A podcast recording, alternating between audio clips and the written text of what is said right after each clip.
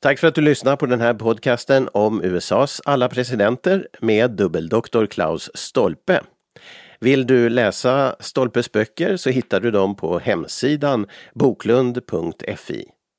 Fler samtalsprogram kan du också hitta på sidan totalmedia.com. Total med TH. Ladies and gentlemen, our national anthem. Mr. President. I, John Fitzgerald Kennedy, do solemnly swear. I, Barack Hussein Obama, do solemnly swear. So help me God. Free at last! Free at last! Thank God Almighty!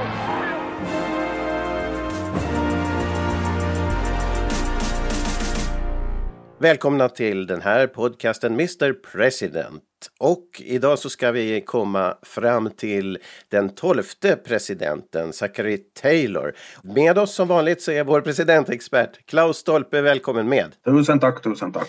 Eh, jo, en sak som kommer att bli eh, viktig idag när vi ska prata om den tolfte presidenten, det är ju det här med frimärken. Jag tänkte på Polk, det var ju Polk som vi pratade om senast. Och eh, det var helt enkelt så, ska vi klargöra, att under Polks presidentperiod så kom det här med frimärken att bli aktuellt, eller hur?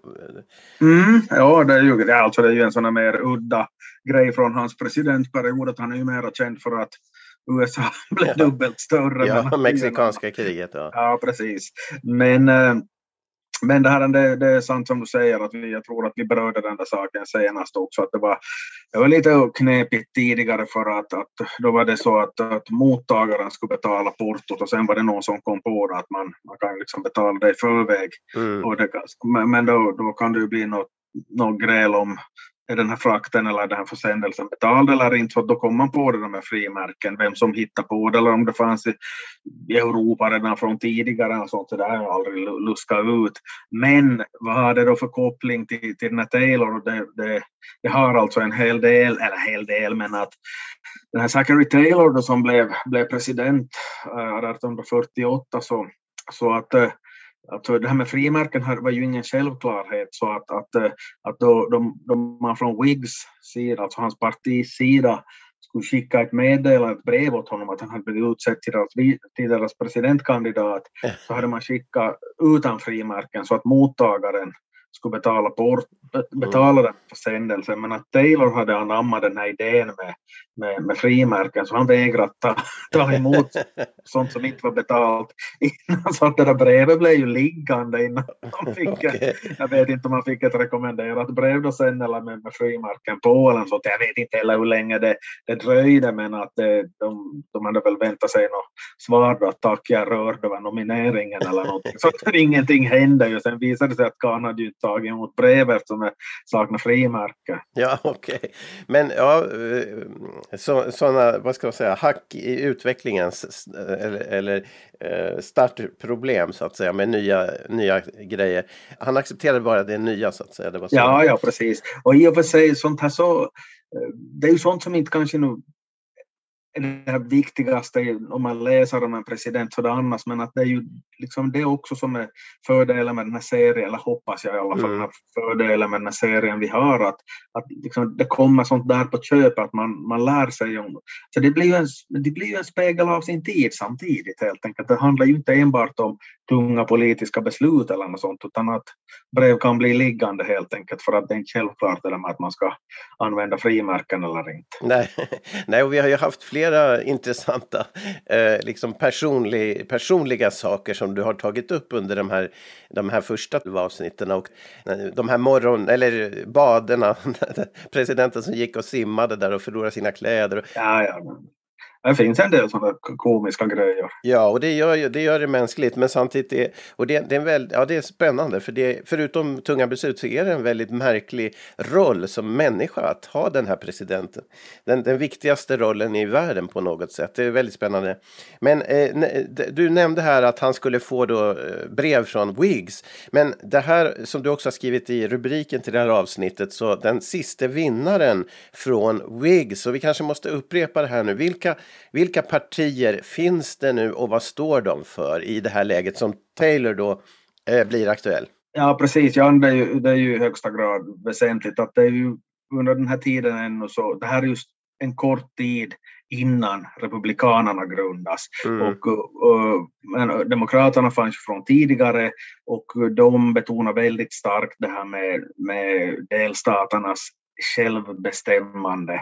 Eh, och det betyder ju i klartext att, att de var för slaveri, eller det är klart att en som är för slaveri så, så vill ju att det där ska beslutas på, på delstatsnivå, inte på riksnivå, för då kan det finnas en risk att slaveriet upphör. Mm. Och Whigs så, så var mer, alltså det var, in, det var ju inte ett parti med slaverimotståndare. Det, där, de som var slaverimotståndare så fanns i regel med i det partiet, det, det kan man väl säga, men att de Mm. var ju mera då inför det här med att, att det skulle finnas ändå en viss centralmakt i det där landet. Att, man kunde, att ska man ha ett enat land så går det inte att låta delstaterna liksom besluta om, om allting själva för att det är ju frågan om sånt här som tullar och, och skattesatser och, och sånt som, som är på en överdelstatlig nivå. Mm.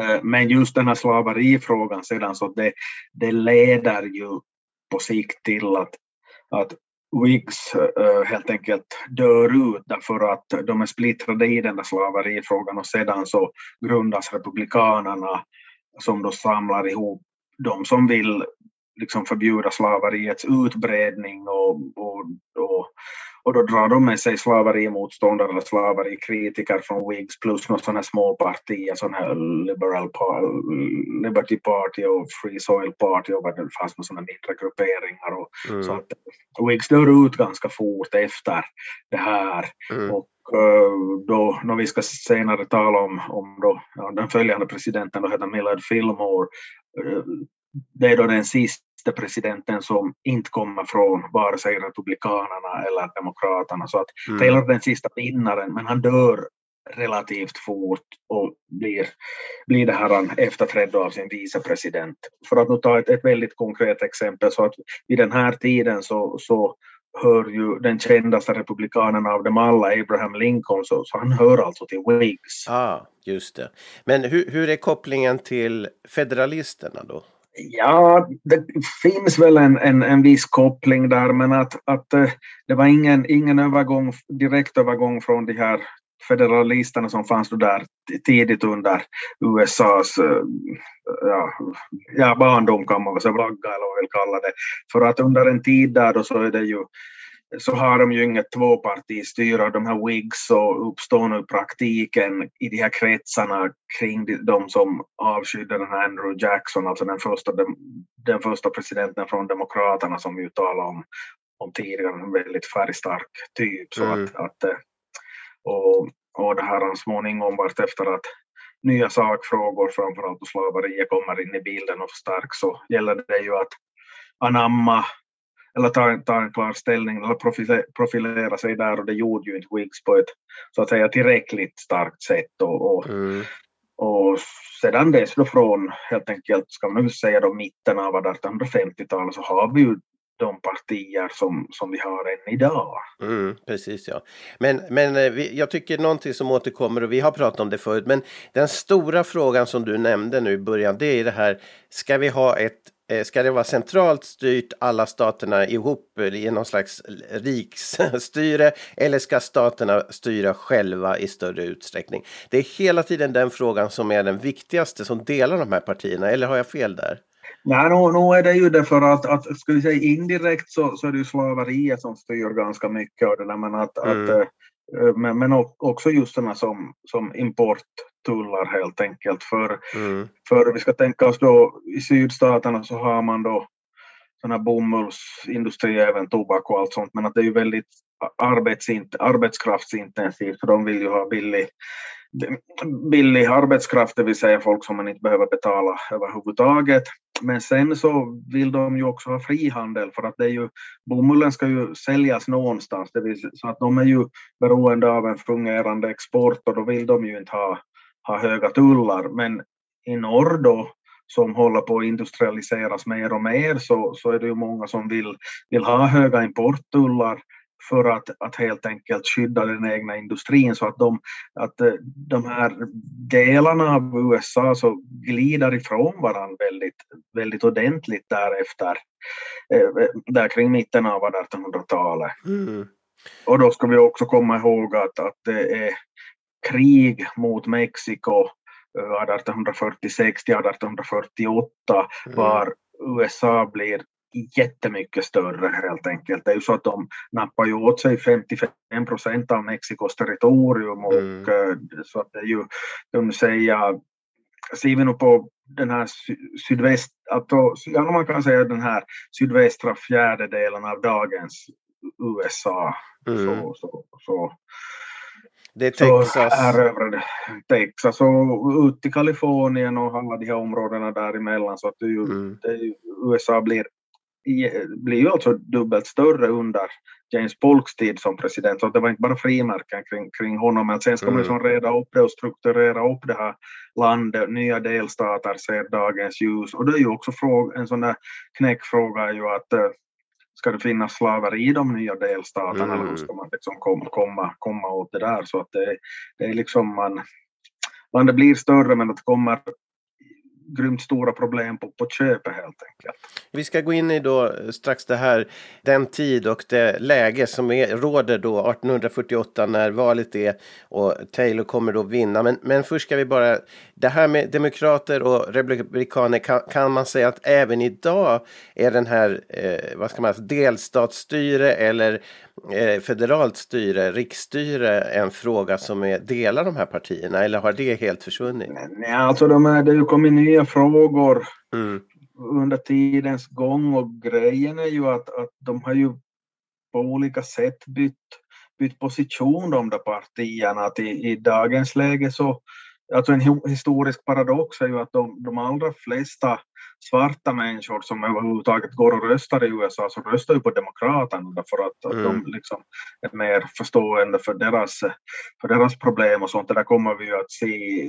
Det går ju inte över en natt det där heller utan det är ju det är ju det här under den depressionen på 30-talet så, Mm. så med Franklin D. Roosevelt så, så då glider ju, glider ju Demokraterna i en mer, ska nu kalla det vänsterriktning eller liberal riktning och sen förstärks det under 60-talet när Lyndon B. Johnson också han demokrat som, som eh, liksom vill bygga bort slummen och förbättra skolor och allt. Alltså sådana åtgärder som då rätt långt gynnar färgade eftersom de nu i, i regel har det sämre ställt än de, än de vita. Så att, att eh, de, har, helt- de, de här partierna helt enkelt anpassar sig vartefter Mm. för att, inte, för att inte göra samma misstag som Whigs, det vill säga att släppa in helt nya aktörer på, på den politiska spelplanen. Det är en dramatisk utveckling på ett vis, en egen dramaturgi de här partierna. det, det, det är det helt klart. Det är det helt klart för att, att jag menar om, om Demokraterna framstår som det långt mer ska vi kalla det värdekonservativa partiet i- då på då vid den här tiden då, då där vi kring tiden kring eh, inbördeskriget helt enkelt så det är ju raka motsatsen idag. Mm. Eh, Demokraterna dominerar ju väldigt stort i sydstaterna förr och idag är det ju republikanerna som, som, som dominerar de flesta delstater där och det blir som en sensation då en demokrat vinner presidentvalet i Georgia och dessutom båda senatorerna kommer från Georgia så som var fallet senast till exempel. Ja, ja I, modern, I modern tid har det ju inte sett ut på det viset nej, nej, precis. Nå, åter till den tolfte presidenten. Zachary Taylor, alltså född 1784 och eh, avlider sen mitt i presidentperioden 1850. Vad är det för en person som blir nominerad då 1848? Ovetande som nomineringen först när han inte vill läsa sina brev. Men sen till slut så blir han då president. Vad är han för en? Hörru, det är ju en, en, en general, framgångsrik sådan, från, från det här kriget mot Mexiko. Och, eh, och det ju, han blir som en slags, ska nu kalla det nationalhjälte i samband med kändis. Om man, I den mån man nu kan tala om kändisar på den där tiden. Mm. Och eh, han var väldigt sådär barsk, oborstad och så vidare. Han kallades för Old Rough and Ready. Det, vad ska vi kalla det? Den tuffing, ja, det går ju inte att översätta men ja, gamla tuffingen eller no, no, någonting sånt. Och han, Mm det här, han, eh, i regel hette det att han var väldigt illa klädd och så vidare, att han sprang inte omkring och struttade i någon, i någon plymer och någon fin uniform. Så att det, om vi nu talar om det här med anekdoter kring presidenter så att det, var, det finns flera sådana här exempel på berättelser som folk har kommit för att träffa honom som, som inte fattar att det är honom de träffar utan de tror att det är någon bondlurk eller något, någonting. sånt. bland annat under det kriget, det kriget mot Mexiko eller när det var så, så var det några sådana här löjtnanter eller vad de nu var som skulle komma och anmäla, anmäla sig för tjänstgöring men så träffade en bondgubbe som de sitter och, och, och sätter sig ner och pratar med och och vad de nu talar där och kanske tar ett glas eller någonting sånt, det förtäljer inte historien men det är ju lite pinsamt sen då de kommer och ska anmäla sig för General Taylor och så visar det sig att det är denna bondlurkan som har suttit och pratat strunt med helt enkelt. Just det. Det, det är ungefär som om, om vi, du och jag skulle gå till någon pappadagis på någon österbottnisk bensinstation och inte känner igen Sauli Niinistö eller något sånt och sen ett och tre så, så, så blir vi förvånade då, då vi faktiskt ska träffa honom och så. Jo, men, men att det där med att man ska inte döma en främling utgående från hans kläder, var inte det han... Ja, det var, det var ett, ett sånt citat som brukar tillskrivas honom helt enkelt och det låg väl i hans eget intresse för han hade råkat ut för det en och annan gång enligt, en, enligt sägnen eller legenden eller vad vi vill kalla det. Mm. Men alltså hur mycket är det att han var han framgångsrik som, som krigs, eh, vad heter det, krigsman? Jo, då, det, det var det, det, det, var han nog och det var därför också som han, han blev känd och helt enkelt att hans namn seglade upp i de här spekulationerna kring mm. vem som ska bli presidentkandidat för Whigs 1848 då, det vill säga um, kriget tog slut i början av 1848 och valet var då i, i, i november så att det var ju en sån som folk ändå uh, kände till. Så att, men, men eh, han var ganska, han hade ganska starka åsikter om de som ville, eh, som var mot det federalistiska då och ville kanske till och med skilja sig ut ur unionen. Eller? Jo, det här, jo, jo, han var ju ganska barsk och så vidare och, och till saken hör att den här karln så, så ägde ju slavar själv. Men att, men att unionens fortbestånd eller upprätthållande så var ju A och O så att han hade ju liksom sagt rakt ut att han ska, han ska hänga de som liksom helt enkelt börjar yppa någonting om att, att, att sydstaterna ska gå ur, ur den här unionen eller något, så att det, det ville han inte liksom veta, veta någonting av och, och var väldigt kompromisslös på den punkten. Och med facit i hand så, så de som följde efter honom så, så var kanske lite välvilliga att kompromissa. Alltså Fillmore och sen en som heter Pierce och Buchanan, sen kom ju Lincoln efter det. Men att, att eh, de gjorde sitt bästa för att försöka hitta kompromisser och det, det slutade ju inte bra så att kanske Zachary Taylor gjorde rätt som var så pass barsk som han, som han var. Där menar jag inte att det är kanske så sakligt att hota att hänga folk. men, men, men ändå, han, han, han, han eh, satte ner foten kan man ju säga, milt, milt sagt.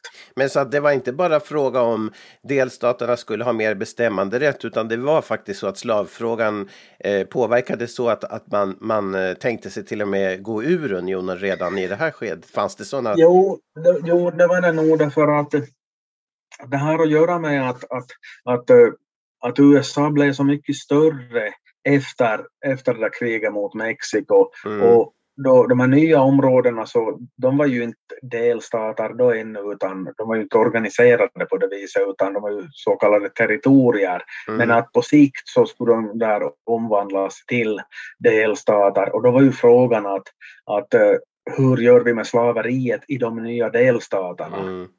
Och det fanns då en gammal kompromiss som låg tillbaka i tiden ända till 1820, eller ja, det är ju bara, ett, det är bara några årtionden tidigare, att, att ovanför en viss breddgrad så ska det inte finnas slaveri, men att det var då inte självklart, utan en del tyckte då att man ska man i de nya områdena själva ska få, få bestäm, besluta om i de nya delstaterna att ska vi ha slaveri i den här nya delstaten ska vi inte ha det och, och det där så, så var det en sån här fråga som helt enkelt ska vi säga, växte av sin egen tyngd på något vis också. Mm.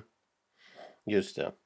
Men, nu, vill jag kanske, nu vill jag understryka att sådant vanligt missförstånd att, att ännu vid den här tiden så var det ju i regel inte så att, att, att opinionen i norr ville totalförbjuda slaveri utan det handlar ju om att, det handlar ju om att, att huruvida det skulle spridas till de nya delstaterna att, att, att det var väldigt få som gick så långt som att, att, att kräva att det skulle förbjudas i de områden där, där, de, där det redan fanns. Just det, okej. Okay. Mm. Så att samma, samma gäller ju Lincoln, då, då han, om, om jag nu går händelserna lite i förväg, att, att han, han var ju villig, bara för att hålla ihop unionen, att, att till och med lägga i ett ett tillägg till konstitutionen att säkerställa att man inte skulle förbjuda slaveri i de delstater där det hade funnits från förr. Ja, precis. Det, det läser man inte om i skolans historiebok utan, mm. utan framställs det som att Lincoln skulle befria slavarna till, till vilket pris som helst. Nej, och det, är, det är ju förstås en förhandlingsfråga när det är så stark eh, fråga just Exakt. i dåtiden, att det är ju diplomati jo, också där bakom. Jo, jo, för att tanken var väl i och för sig från Lincoln och andra att så småningom kommer det väl att dö ut i alla fall det där med slaveri eftersom det var på väg att försvinna i andra länder också. Mm, precis, ja. Men det här med ladubrännare eller lad, ladbrännare säger vi i Sverige. Ladubrännare, ja. vad, vad är det för någonting då? Barnburners? Barnburners, det är helt enkelt så att, att äh, även bland äh, Demokraterna så fanns det då en del som, som ville få bort slaveriet. Mm. Och, eh, och de, de som var slaverimotståndare inom, inom Demokraterna så kallades för barnburners, alltså det syftade på att man är villig att bränna ner ladan för att bli av med råttorna helt enkelt. Att förstöra partiet bara för att, eller bara och bara, men förstår vad jag menar. Mm. För att få bort slav eller begränsa slaveriet. Och eh, det där, jo, det där, den där splittringen så underlättar ju då förstås för, för Taylor därför att, eh, att äh, även om de flesta inom Demokraterna var för slaveri, så de här så kallade ladubrännarna så, så helt enkelt eh, äh, nominera en egen presidentkandidat och den vägen splittra partiet. Och det var ingen by, vilken byfåne som helst utan det var en ex-president, Martin Van Buren, USAs åttonde president som vi talade om tidigare och drog en parallell till den här tv-serien Seinfeld men det ska vi inte repetera här utan folk får höra på tidigare avsnitt men har en koppling till en 90-talskomedi på tv men att den här Van Buren så, så helt enkelt eh, ställde upp i det där valet och, och han var ju chanslös men, men han fick ju ändå 10 procent av rösterna. Och då är ju frågan att, eh, att eh, vem skulle de där ha röstat på? Man, vet, man, det är ju inte, man kan ju inte säga så enkelt att skulle de ha röstat på Demokraternas kandidat eller på, på, på den här Viggs kandidat, det kan vi ju inte veta eftersom en hel del av dem så, så så kanske skulle dragit sig för att stödja Demokraternas kandidat Louis Cass eh, just på grund av slaverifrågan. Men, att, eh, mm. men i alla fall att det, det, det gjorde ju inte det gjorde inte situationen bättre för, för Demokraterna i alla fall att, att, att en sån som Van Buren ställer upp för att eh, det är klart att han får ju en, en del röster. Ja, just det. Så han, han konkurrerade alltså med Kass då? Eller? Ja, inte enbart, men om vi från demokrathåll så såg man ju dem ändå som svikare för att om vi förklarar, eh, vi säger så här då att, att Van Buren fick 10 procent av rösterna och mm. Taylor fick väl typ 47 och Cass 42 mm. avrundat och eh, då kan det ju hända att jag menar skulle från Demokraternas sida så det är klart att man såg de där ladubrännarna som, som svikare naturligtvis i och med att man tänkte då att, att, ja, men att om de där skulle stanna kvar och inte bråka så skulle vi kanske ha vunnit. Mm.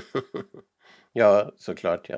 Men hur, hur vanligt är det att en, en, en president som har varit ett bra tag tillbaka plötsligt kommer tillbaka och ställer upp i ett val på det här sättet? Är, är det, ja, det, det, är ju, det är ju helt unikt. De brukar ju efter att man har lämnat presidentposten så brukar man nog hålla ganska ja, låg profil eller liksom inte, de brukar ju inte dyka upp. Någon enstaka har ju varit med i senaten och representanthuset och så vidare men att, eh, att de, de, de brukar nog som försvinna. Ofta de är rätt, rätt gamla då de har lämnat bort från presidentposten men att i, i det här fallet så var ju inte Van Buren så där supergammal då han var president så att han ville väl då Eh, ja, vart efter att han blev mer och mer övertygad om den här slaveriets styggelse så ville han väl göra sitt till för att helt enkelt rädda unionen och på, på sikt kanske få, få bort den där slaveriinstitutionen helt enkelt. Ja, ja, precis. Men eh, ja, intressant. Det där, du har berättat någonting om eh, också en, en gammal god familj, en presidentfamilj. Adams-familjen återkommer här, men det var, var det under von- Van Buren eller var det under Taylor? Ja, alltså, för, ja, det där är ju ganska, ganska speciellt också för att, eh, att den här Van Buren då så, ja, han skulle förstås ha en vicepresidentkandidat, så att det är inte bara det att, att, att den här Van Buren då eh, ställer upp för presidentposten utan, utan vicepresidentkandidat till honom så är Charles Francis Adams. Och det är alltså sonen till, till John Quincy Adams och sonson till John Adams. Så att, eh, Mm. att, eh, så att det är ju då pappa och farfar har varit presidenter helt enkelt och vi säger nu då bara för teoretiskt exempel att Van Buren skulle ha avlidit och, och eller vi säger att Van Buren skulle ha vunnit och sen mer avlidit så skulle vi ha fått, fått en verklig dynasti här med, med tre, tre presidenter från samma familj rakt nedstigande led. Mm. Och eh, de här så, eh, de Van Buren och, och Adams så, Adams den tredje då, eller sånt, så Ja. ställde upp för Free Soil Party, alltså partiet för fri jord. Och Ah. kan, man- då kan man ju förstå då att det handlar ju inte om att dela ut jord nödvändigtvis, utan att det vara en jord där, där den som bor där är fri helt enkelt. Mm. Och det där är en av ingredienserna sedan i det som blir Republikanerna bara några år efteråt. Så att det här, det här Free Soil Party så grundas helt enkelt i anslutning till det här presidentvalet. Det är inte något som har funnits tidigare, utan det är de här ladubrännarna helt enkelt som grundar det där, det där partiet och sedan då så uppgår det i Republikanerna tillsammans med en hel del människor från Whigs och, och något annat sånt här litet antislaveriparti. Just det, okej. Att det, det är liksom spännande tider. Att, Mm. att, eh, att om man diskuterar den här tiden så man kan tala om väldigt mycket som i anslutning till, till Taylors tid som president utan att ens behöva nämna honom vid namn. Liksom, Okej, det är ju han som ska stå i fokus här men att, Mm. att eh, för att förstå helheten så, så finns det en del annat som man faktiskt kan kan och kanske bör, bör ta upp helt enkelt. Att ingen har väl någon glädje av att du bara sitter och rabblar valresultat ungefär. Så. Men det här är alltså vilda västern föds och det är massor av eh, frågor om nya staterna och det eh, det här med slaveriet och allting som står på sin spets. Och det, det, är att det, det hopar sig och snart kommer ju ett krig också, ett inbördeskrig. Men här, eh, du nämnde förut att valet 1848, detta revolutionens år annars i Europa, så är då eh, i november och det var något speciellt med det här att man det året eh, hade det där av vissa olika skäl för att samla hela, eh, vad ska jag säga, hela USA samtidigt. Jo, det här är väl ett, ett bra exempel på, tror jag, att, eh, att kommunikationer och allt sånt där blir bättre och man har kanske lite bättre koll på vad som händer på andra ställen än där man själv bor. Därför att det här är första gången som alla delstater håller val samtidigt. För att det var inte så noga tidigare utan det, fann, det var, nu var det ju ingalunda så att några höll det på våren och andra på sommaren och någon på hösten men att, Mm. att, att det var en viss spridning på det. Och, men i något skede kom man fram till att, att det kan ju vara att, att om man håller val i resultaten tidigare och resultaten läcker ut eller rykten om resultat, så kan det påverka folk i vår delstat och så, så kanske man, man valet i en delstat styr resultatet i en annan eller sånt så att, att man kom fram till att tiden var mogen för att alla ska rösta samtidigt. Och det där är en ganska kul grej därför att, att eh, det är ju då än i denna dag så, så håller man presidentval på en, den tisdag som infaller mellan andra och åttonde i elfte. Och det där kan ju låta lite konstigt. De flesta andra röstar på en söndag till exempel. Mm. Men det, det, det, alltså det är ganska kul, kul bakgrund till att man väljer just det där datumet för att, att tidigare på året så, så har ju folk fullt upp med jordbruk och, och, och sånt där, så det är ju inte riktigt praktiskt. Mm. Och har man det för sent på året så kan det ju vara snöstorm i, i de här nordligare delstaterna så att, uh, folk kan, inte kan ta sig till vallokalen. Och då kommer man fram till att början av november är det som ni i Sverige brukar kalla för lagom. Ja. Och, uh, men att det passar ju inte sig på en söndag naturligtvis för att då ska man ju förstås gå i kyrkan och helga vilodagen och det där. Mm. Mån, måndag är ju inte heller så passligt för då kanske taket har blåst av ladan på söndagen så man har fullt upp att fix, fixa det som har blivit ogjort. Ah. Så då blir ju en ti, ti, tisdag, ti, tisdag också bra. Mm. Men tisdag är början av november. Men då är det också det att man kan inte, man kan inte bara besluta att det är den första tisdagen i, i november, för då kan det ju faktiskt, då, eller var sjunde gång så skulle det infalla första november och då var det väl lönedag för de federalt anställda så att då var det opraktiskt. Så att helt enkelt av uteslutningsmetod kan man väl säga så kom man fram till att den tisdag som infaller mellan 8 november, eller förstås ah, förlåt, 2 november och 8 november, så är det helt enkelt perfekt. Men det lustiga är ju att, att, att man har inte kommit sig för att ändra på den där saken, utan jag, jag tror ju inte att speciellt många amerikaner vet varför det är just den där, Nej. den, den, den där dagen, utan det har liksom bara blivit så. Mm, just det. Och det är, är det en arbetsdag eller är det en ledig dag i USA? Nej, nu, är det, nu, nu, nu jobbar de väl nog. Ja. Det kommer jag inte ihåg hur det var, men för att, att det är nog påtalat så att den kan vara ganska opraktisk. ja, det kan ju påverka röstdeltagandet. Jag vet inte om det har gjorts Jo, några jo, jo, undersökningar. jo. Men... Jo, jo, jo, jo, precis. Visserligen så finns det ju möjligheter till förhandsröstning, men Mm. de möjligheterna dessutom ganska kringskurna i vissa delstater och sen är det mer sådär strömlinjeformat Mm. på, på annat håll. Så att det är vissa sådana saker som, som vi tar för givet så att det skulle bara vara så, så det är inte lika, lika, lika givet i, i USA utan det kan vara att, att det kan vara väldigt opraktiskt att förhandsrösta om det finns väldigt få, få ställen att förhandsrösta på så kan det ju vara helt enorma, enorma köer. Mm. Så, Ja. och alternativ, alternativet då att ta ledigt från jobb eller, eller hur man nu gör. Så att det, det, det är ju inte riktigt, det är ju inte en praktisk lösning idag helt enkelt. Men, Mhm. men det är nog att traditionens makt är stor så att inte, inte ännu heller tycker jag varit med om att det skulle ha varit någon större diskussion om att man skulle ändra det heller inte. Nej, nej, precis. Nej, det, det verkar, verkar rulla på och inte många vet varför det blev så.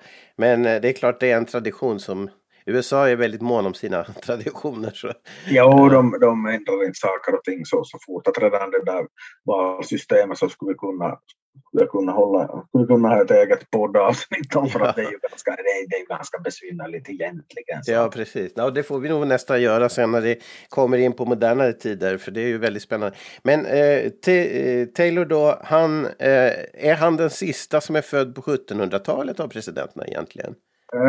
Ja, nej, det var väl så att den där Buchanan som kommer långt senare så, eller långt och långt, men, men Det är han som är tror sist, ja. jag, tr- jag tror det. Att nu, nu kommer jag inte ihåg, ihåg utan till men att jag är väl Mm, jo, det säger Jag, du här. jag, jag, jag blir osäker. Jo, jo ja, nej, jag är nog ganska säker på det. För att sedan Lincoln så är ju, är ju nog född en bit in på, på 1800-talet. Jag tror att det var så att Lincoln är född ungefär samtidigt som Finland började höra till Ryssland, alltså, alltså där kring 1808 eller Ja, just det. 1809.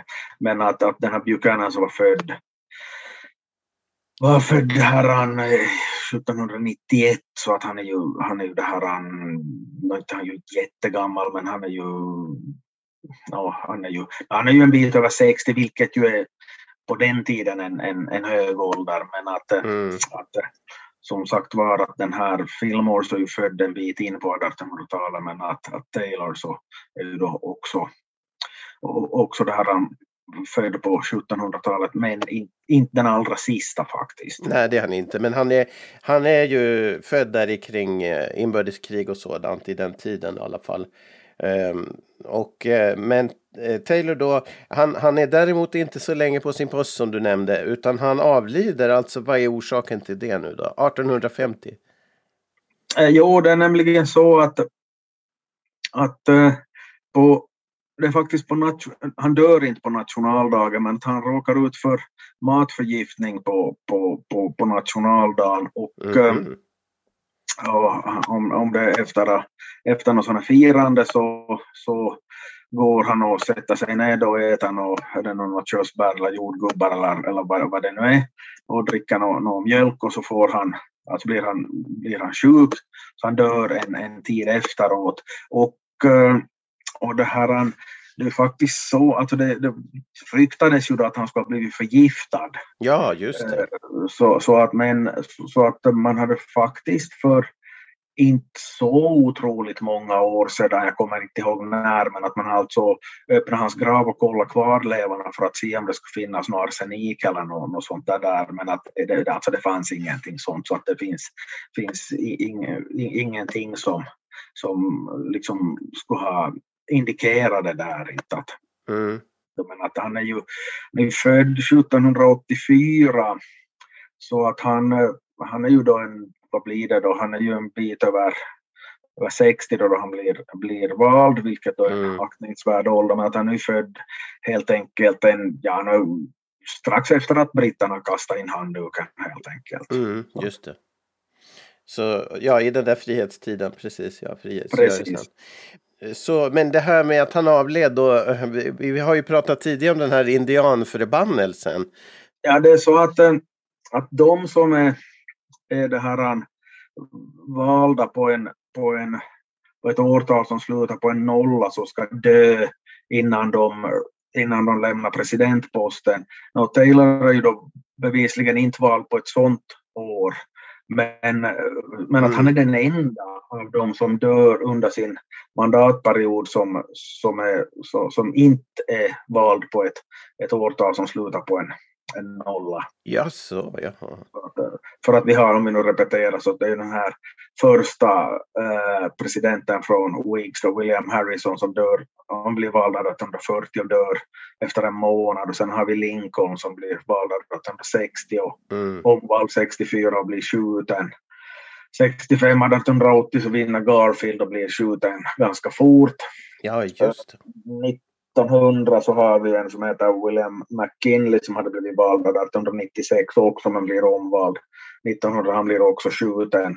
Sedan har vi Warren Harding 1920 som dör i en hjärtattack 23. Sen har vi då Roosevelt som blir vald 32, 36, 40 och 44 men, men dör då kort tid efter han blivit vald. Och sen har vi då Kennedy och sen så avslutas bryts det hela av Ronald Reagan. Han blir visserligen utsatt för ett mordförsök men att det, det lyckas ju inte. Så att det, men att ut, utöver de som är i den, den här serien så, så är det då Taylor som är undantaget. Som har avlidit fast inte ja, som, vald på ett nolltal? Ja, ja, ja, precis. Mm, okay. Så att äh, ska jag nu lägga till något så, så det där handlar ju uttryckligen om att bli vald för att den här Fillmore så tillträder ju 1850 men han, är, han, är, han, är, han blir ju aldrig vald på det viset så att, att den där påstådda indianförbannelsen så, så drabbar ju inte honom. Och den där indianförbannelsen så handlar ju om att, att den här Harrison som så var en sån här gammal indian, ja, kriga mot indianer helt enkelt och, och inte var så, så populär bland, bland det här ursprungsbefolkningen så att det skulle ha varit någon sån där medicinman eller någon, vem det nu var som hade uttalat den där förbannelsen och det må nu sen vara en, en skröna eller inte men att det, det är lite märkligt i alla fall hur det, hur det nu råkar, råkar hålla streck under sådär pass många, många, många år framåt i tiden. Ja, precis. Som historiker och samhällsforskare så tar du det du tar det som en intressant iakttagelse men kanske med viss försiktighet i alla fall. Jo, alltså ja, ja, det, här, det handlar ju om att jag, jag tycker ju om sådana här kuriositeter och anekdoter och, och, och, allt sånt men att jag tror ju inte nödvändigtvis på, på, på, på allting som jag läser och hör men att de kan ju vara de kan ju vara kul grejer i alla fall givet att man tar sådana saker med en, en, en nypa salt. Ja, ja precis. Jo, men det är ju, det är ju eh, förstås hemska saker på ett sätt, men här finns fullt av sådana och även anekdoter och eh, andra eh, upplyftande saker också.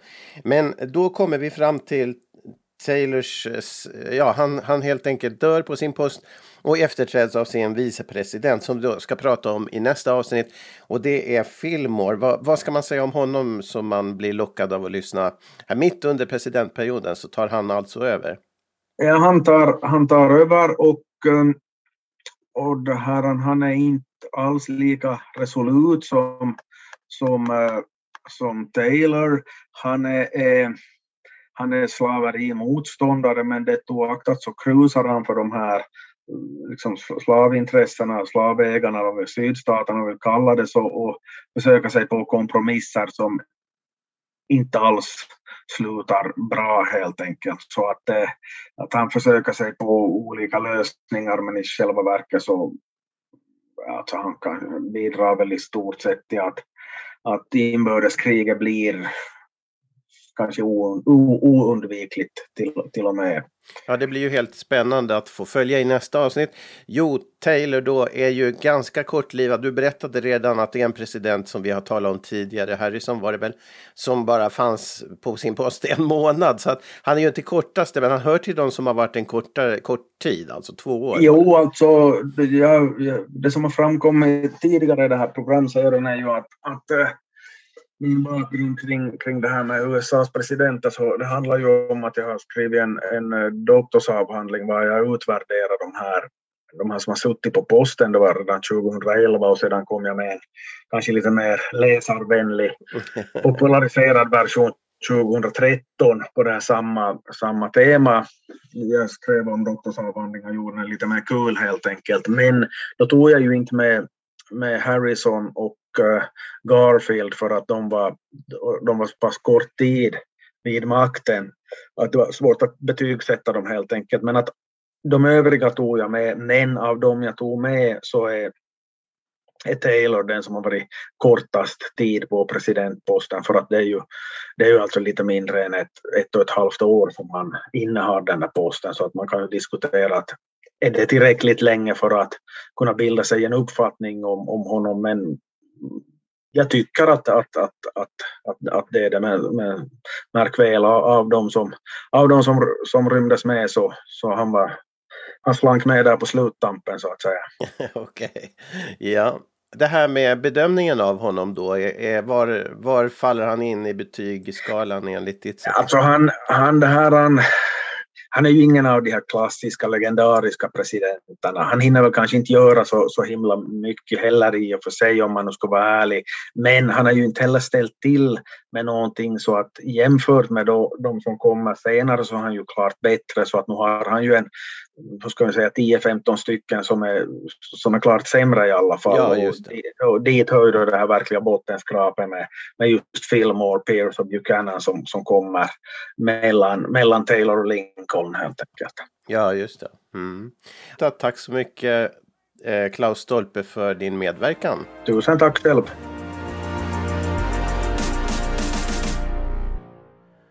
Du har lyssnat på podcasten Mr President och du kan hitta fler avsnitt och andra samtalsprogram på sidan totalmedia.com.